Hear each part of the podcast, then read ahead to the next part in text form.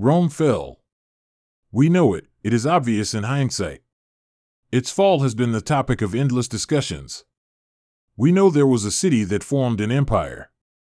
It was taken over by liberals who promoted the power of the people and personal freedom. Disease struck, and when it was sufficiently weakened, it was destroyed by barbarians who had migrated in from the hinterlands. Humans are designed to see what is physical. We record events as the history of observable behavior.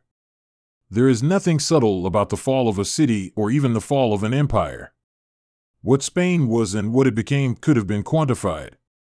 The qualities of an empire and that of a subject nation are the same. It is the quantity of certain factors, their preponderance, that sets empire and colony apart.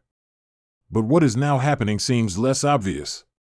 At times it appears we are fighting windmills or the miasma of ghosts and illusions. But it does appear we are in some kind of struggle, but we cannot quite bring the enemy into focus. Was it the same for Rome? Yet, elements of the problem appear to be obvious enough, even if they are more akin to symptoms than the source of the problems. No culture can withstand unlimited migration across open borders, living on debt, and the inability to maintain infrastructure and the other necessities of a civilized people. The West is under attack from every quarter, yet we are told it is just an evolution of culture. The very number and variety of the attacks leaves us confused and disorientated, a fact the other side is not slow to take advantage of. How does mount a defense when, as in the Vietnam War and the wars in the Middle East, the enemy is within our ranks and sometimes behind our backs? Conservatism meant one thing at an earlier point in time. It even had a face or iconic image.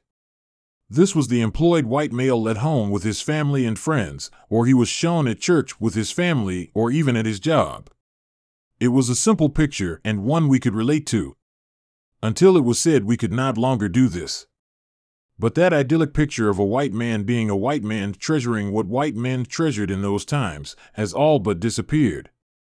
White culture and what was the normal life of white people has been made dirty and disgusting and a representation of evil. Our enemies have taken over the narrative of the media and control the captioning of the images shared on social media.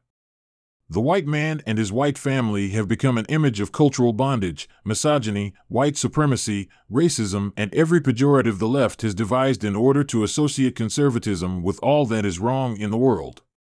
The picture that was the ideal to which we all aspire to has been soiled and no longer serves as anything but something to ridicule and legislate against.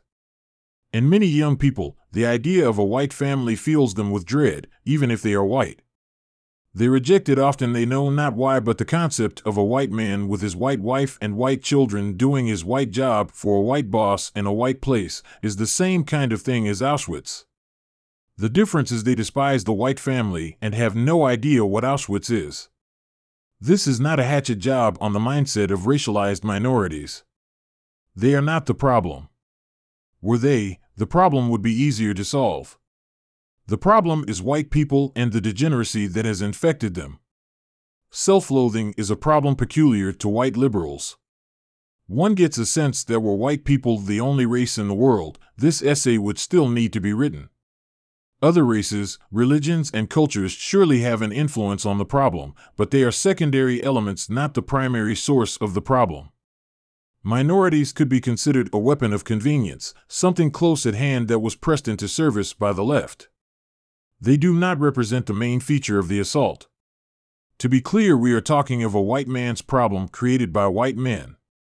Whatever else intrudes into the picture was introduced by liberals to back up the assault. The white man has been replaced by the black man in the social gestalt. If we search images of family, we are provided pictures of gay, lesbian, and mixed race families and couples of other races. A family is any configuration of persons other than a white man and his white wife and children. We call this an attack on the family. But this minimalizes what liberals are doing to restrict it to an attack on the family or leave out what is happening with politics and economics and indeed the church, all that systematically exclude or attempt to exclude white men. Many sports have gone far towards this, and the pressure mounts to push this agenda forward. The media is working to promote the idea of all sports being dominated by non whites. Conservatives claim this this is a war against whites and a strategic elimination of white men and white culture. But this is what liberals want us to believe. Perhaps, in one sense, it is. Misinterpreting what is happening as a war against white men is not an unforgivable error, given the circumstances. But the Normandy landings succeeded partly because the Germans were certain the main assault was a feint and thought the main battle was to take place elsewhere. Black people are the cannon fodder of the left. These are the pawns. The main force is attacking the way we think. Let us lay out our maps and look at what the ultimate objective of the left is, in detail. In the broadest of senses, the liberals' assault is against truth. But to simply lie and oppose truth is not a feasible strategy. Another way of looking at the battle is to claim liberals fight to gain control of property. This is in fact a necessary objective. Liberals do lay claim to the entire earth. But still, the control of property is more of a necessary part of the total battle, not the purpose of the war. Liberals fight for ideological domination. They want to own our ideas, our minds, they want to control the way we think. To do this, they have to destroy ideas at odds with their own view of reality. It is not truly the white man and the white family liberals abjure, it is what white men above all people have encapsulated and manifested so well.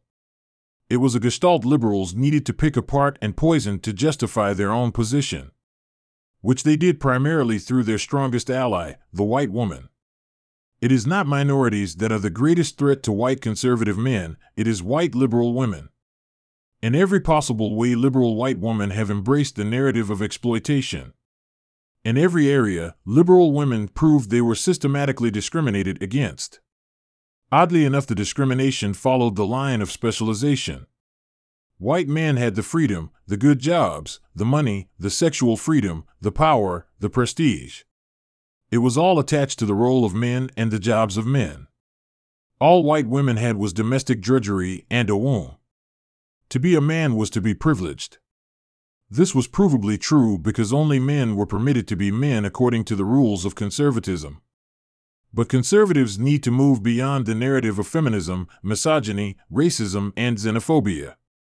These talking points are the talking points of liberals. These topics are diversions created by liberals to divert the fight to strategically insignificant battles or areas which they hold the advantage. It will not alter the social dynamic if whites prove they are not racist or xenophobic. That is not the issue. No matter how open we make the border, liberals will not think differently about anyone who is a conservative. There is more at stake than liberalizing conservatives. Conservatism has been characterized as a hindrance to progressivism. This is actually true. The white family is portrayed as reactionary. That it is. White supremacy is the preponderance of white ideological memes. White privilege is the preponderance of cultural elements created primarily by white persons. But what is the alternative? If one is a believer in a right and wrong and the existence of a natural way of living, there is none. The white way is the best way not because it is white, but because it is the natural or normal way mankind is to live. Normalcy is not a white issue. The white way of life cannot be replaced by some other way of life. It is important we move beyond the talking points of liberal ideologues and deal in logical facts. The issue is not even about what works. It is a deeper, spiritual issue that could be narrowed down to the question as to if God exists. But this is a question that too easily becomes muddied up in questions about what the existence of God means. To turn the tables on liberals, everything is not permitted. We know that. If it was conservatism would not be opposed and white people would not be attacked. It would be conservatives that would be having problems defending our position rather than liberals. It is not important to know what is acceptable or what is conventional because this answers nothing. Humans are not the answer or the standard. Humans are not the source of ultimate truth. Humans cannot decide what is acceptable or what is conventional except in a limited sense of what they prefer, and in the big picture, this is unimportant. But liberals think their emotional reaction to stimuli is a good basis on which to establish social policy. But then liberals think what humans feel is important. If a liberal feel he or she is persecuted or hated, then they are. No one, it is said, can dispute another person's lived experience. But this makes it difficult for psychiatrists and those who believe in reality and in absolute truth. What is normal is what is predictable.